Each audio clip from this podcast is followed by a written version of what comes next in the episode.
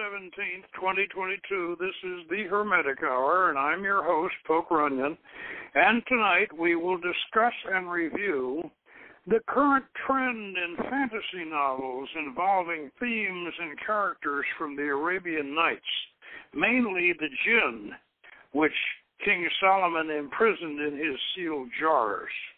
Now, a few weeks ago, I'd been putting together a show dealing with the city of brass from Burton's version of the Arabian Nights, citing it as an inspiration for many classic fantasy adventure stories.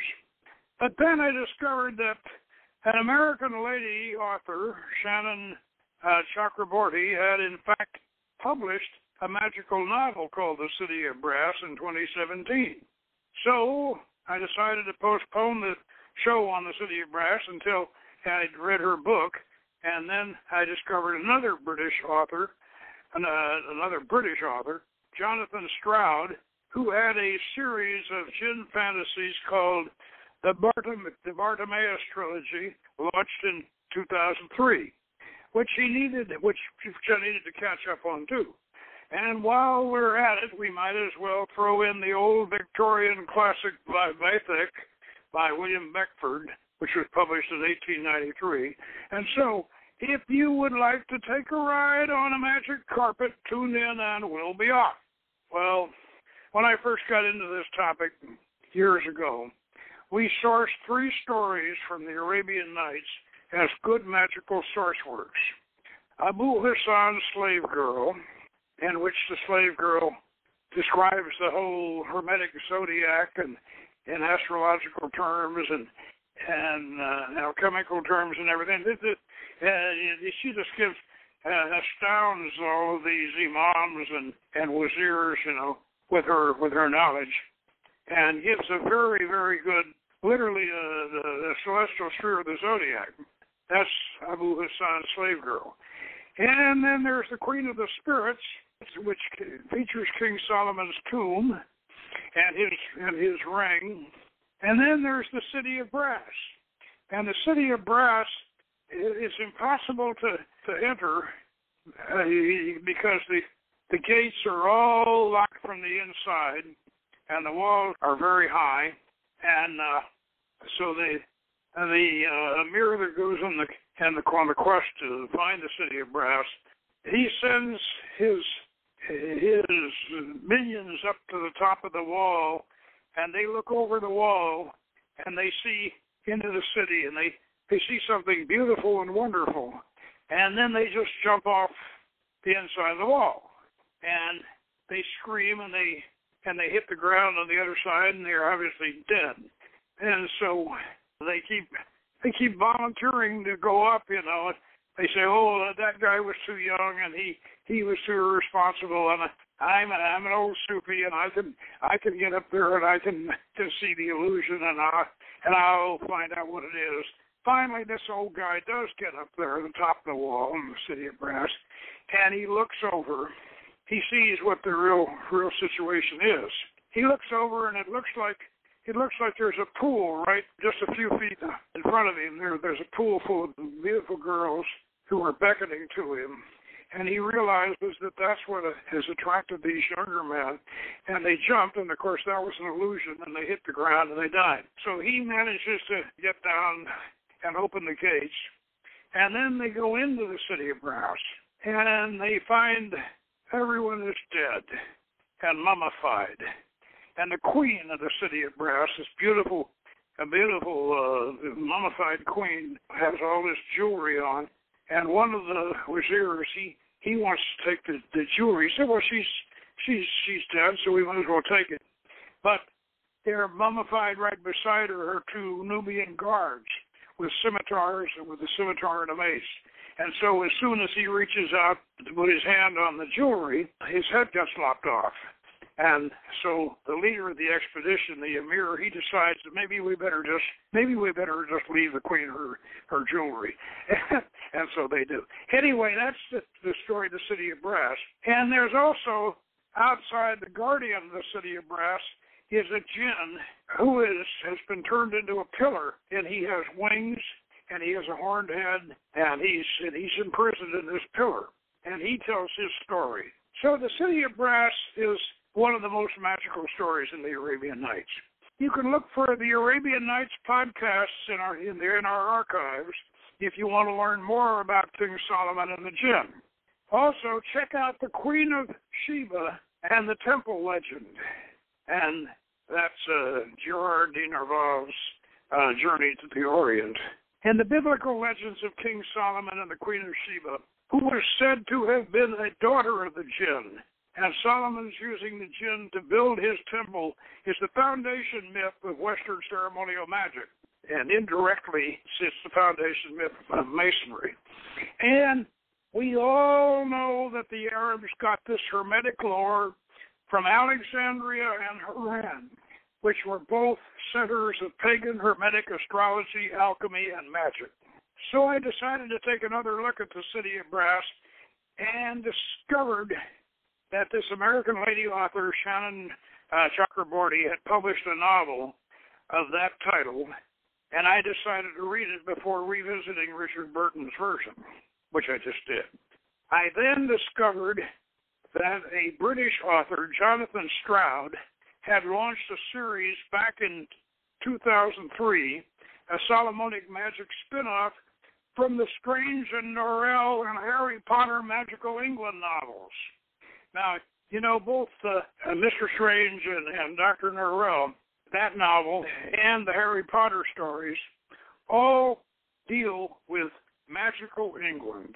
They feature in England and a London where magic still obtains and where people still practice magic. And that, of course, is what Shannon Chakraborty and Jonathan Stroud have both done. Both authors have their jinn characters inhabiting other dimensions. In Shannon's universe, the six tribes of the jinn inhabit a parallel world that overlays the medieval Muslim world. The city of Brass has been moved from Morocco to Afghanistan and is ruled by a court of jinn nobles that can only be described as Byzantine. The protagonist is a half jinn girl healer and gypsy style con artist Nahri in Cairo, who mistakenly summons a jinn warrior prince and is carried away into a maelstrom of intrigue in the city of Brass, which is in another dimension that overlays Afghanistan. In Jonathan Stroud's The Amulet of Samarkand, young Nathaniel, a sorcerer's apprentice in magical London, summons the 5,000 year old demon Bartimaeus steal the amulet for him from a magician who has insulted him. In magical England, magicians run the government, so Stroud's London is just as corrupt and filled with intrigue as Chakraborty's City of Brass. The Arabian Nights has long been a source for Western fantasy writers. We recall L. Ron Hubbard's The Slaves of Sleep, in which the parallel world of the jinn was accessed in dreams. But all but the all-time classic was Vathek by the British author William Beckford. Vathek is a caliph who summons a jinn who lures him into committing a horrible mass human sacrifice. Beckford was a wealthy eccentric who earned the same warning as Lord Byron. He is mad, bad, and dangerous to know. And with that in mind, I'm going to read the editor's take on William Beckford from the Dover edition.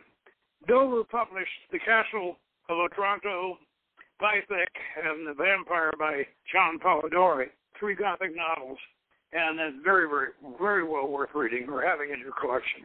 So let me read about Vathek. William Beckford and Vathek.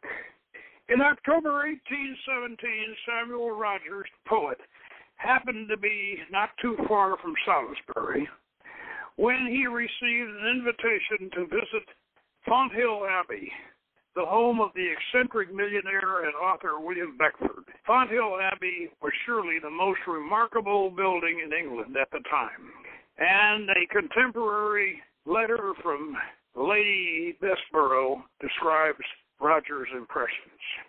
He was received at the 38 foot high doors, which were opened by a dwarf, who, like a crowd of servants through whom he passed, was covered with gold and embroidery.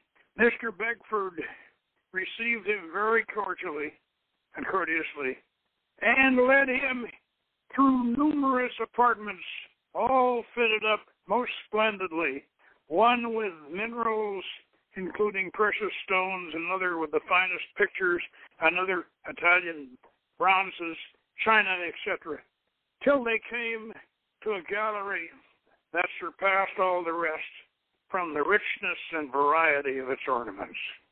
It seemed stamping and saying, Open. The statue flew back, and the gallery was seen, extending 350 feet long. At the end, an open arch with a massive balustrade opened to a vast octagon hall from which a window showed a fine view of the park. On approaching this, it proved to be Prince of the famous tower, higher than Salisbury Cathedral, over 285 feet. And this is not finished, but a great part is done. The floors of which there are many, they're violet velvet covered over with purple and gold embroidery.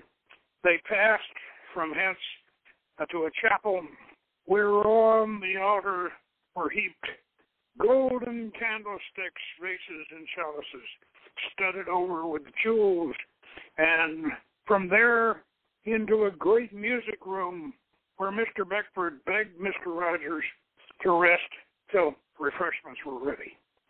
And he began playing with such unearthly power, and they went on called a refectory, a large room built on the model of Henry VII's chapel. Only the ornaments gilt where a Verdinesque table was loaded with gilt plate, filled with every luxury invention could collect. Let me interject in here that Beckford was one of these British eccentrics like Crowley and and and uh, although much much earlier than Crowley, Beckford flourished back almost in Napoleonic times. But Beckford was you know, very much very much like uh, the Hellfire Club. They they spent their money on these these these, these exotic uh, on these exotic uh, mansions and collections of artwork, and uh, they next went into the park with a numerous cortege and horses and servants, etc. While he described as equally wonderful from the beauty of the trees and the shrubs, the manner of arranging them. And then came the beautiful romantic lake, transparent as liquid and uh, chrysolite. Vathek was very much like the like the Mad King Leopold of Bavaria. He, he, he the, the the guy that originally developed that originally built the uh, the Walt Disney Castle.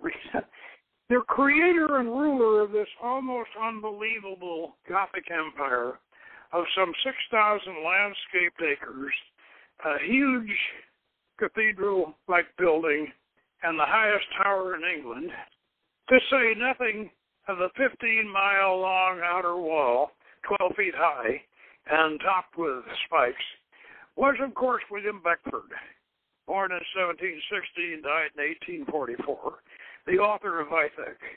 Beckford was the only legitimate son of William Beckford the Elder, an important political and mercantile figure of the day. And to cut this short, I'll summarize. Beckford, he established his identity by scandal in the same manner as Lord Byron and the same manner as Crowley and the rest of them. The one thing that he that he really wanted to do was write this Arabian Nights fantasy, I. He did a beautiful job. It's fun to read it. It's a very good story, and uh, I highly recommend it. And it's probably I, I would imagine that both uh, Shannon uh, Chakraborty and, and also uh, Jonathan Stroud, they probably both read Vathek. I'm sure they did. The Arabian Nights is filled with stories that involve the jinn. Now, let's explain a little bit about the jinn.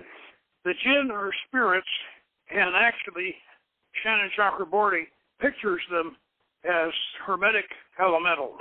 And Stroud pretty much backs that up. They are hermetic elementals, primarily salamanders. They're creatures of fire. And there are the Marids, and they're they're like the Undines. They're water based. And the Peris are like the sylphs. Of course, there's stories in the Arabian Nights about the giant rocs and all. And so you have you have the spirits of the elements, and the tribes of the jinn are like spirits of the elements. The way Shannon does it, she has this parallel world, and this parallel world of hers, of the jinn, it just overlays the the Islamic world of the Middle Ages, all the way from Spain and Morocco, all the way to Afghanistan, and and the other in in, in this other dimension where the jinn live. And they, like the fallen angels of Enoch, occasionally interbreed with human beings. And as you recall, the Queen of Sheba, we've done, you know, shows on the Hermetic Hour about the Queen of Sheba, and the Queen of Sheba was Balthus was said to have been the daughter of a of a jinn king, and uh, where she turned into the the Solomonic magic version of of the Masonic legend, she eloped with Adoniram, who the Masons call Hiram Abiff, and he, of course, was part jinn himself. So this whole genre is fascinating, and I really enjoyed Shannon Chakraborty's book. Her lady character, she kind of acts like a gypsy fortune teller, healer, and a bit of a con artist. She's in Cairo around the Napoleonic times when the when the French took over Egypt back in in about 1810, and that's when this takes place. So it brings it up, you know, fairly close to modern times. But her favorite marks are, are Turkish nobles, and as soon as the French take over Cairo, then she's no longer on the Turkish most wanted list. They were out to get her, but the French kind of they've taken over, and and so she she's swindling, still swindling the Ottoman, you know, fortune telling and all. And the way she gets involved with the jinn is the fact that she is part jinn, and she just showed up in Cairo in in uh, human Cairo, you know, when she was five years old. Here's this little five-year-old girl, and she's speaking a a language that nobody can understand and so she gets kicked out of every orphanage that they put her in, and finally she just grows up on the street, and she becomes a healer and a fortune teller, and, and then she mistakenly summons. Because she she doesn't believe in the, in the jinn at all, but but she does use all these all these magic spells, you know, just like any any good gypsy fortune teller would. And she makes my my mistake in a in a ceremony she mistakenly summons a Jinn warrior, a warrior prince of the Jinn, and he is a former former warrior of, of the city of Brass, and he kind of kidnaps her on the one hand and kind of saves her from from being killed on the other, and takes her into this other dimension and takes her to the city of Brass, where she gets involved in the, you know, they find out that she really is related to the, the royal family in the city, and so she becomes involved in all this politics.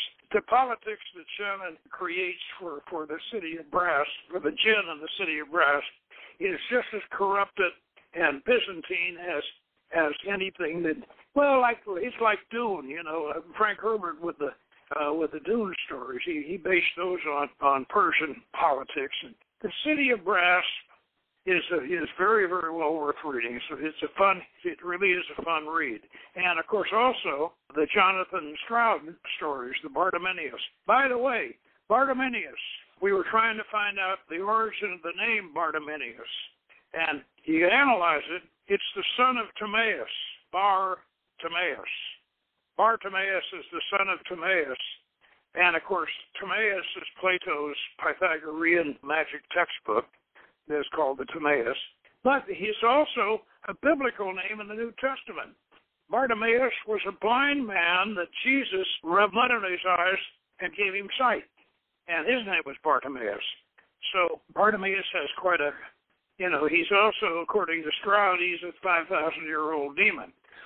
Uh, but then again, on the other hand, why not? Uh, so anyway, I hope this has been kind of an introduction to the to the new Solomonic jinn fantasies, and and I encourage you to look them up. And also, don't forget Vathek. Vathek, Vathek is a very very good read, and and William Beckford was a character that you know if you like Crowley and Byron and and all that lot, you you probably want to add Beckford to your list of crazy British eccentrics. Okay, so that's the introduction to the City of Brass.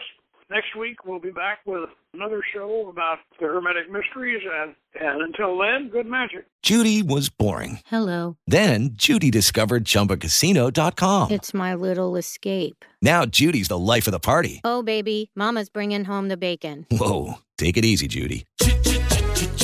The Chumba life is for everybody. So go to ChumbaCasino.com and play over 100 casino style games. Join today and play for free for your chance to redeem some serious prizes. ChumbaCasino.com. No purchase necessary. Void where prohibited by law. 18 plus terms and conditions apply. See website for details.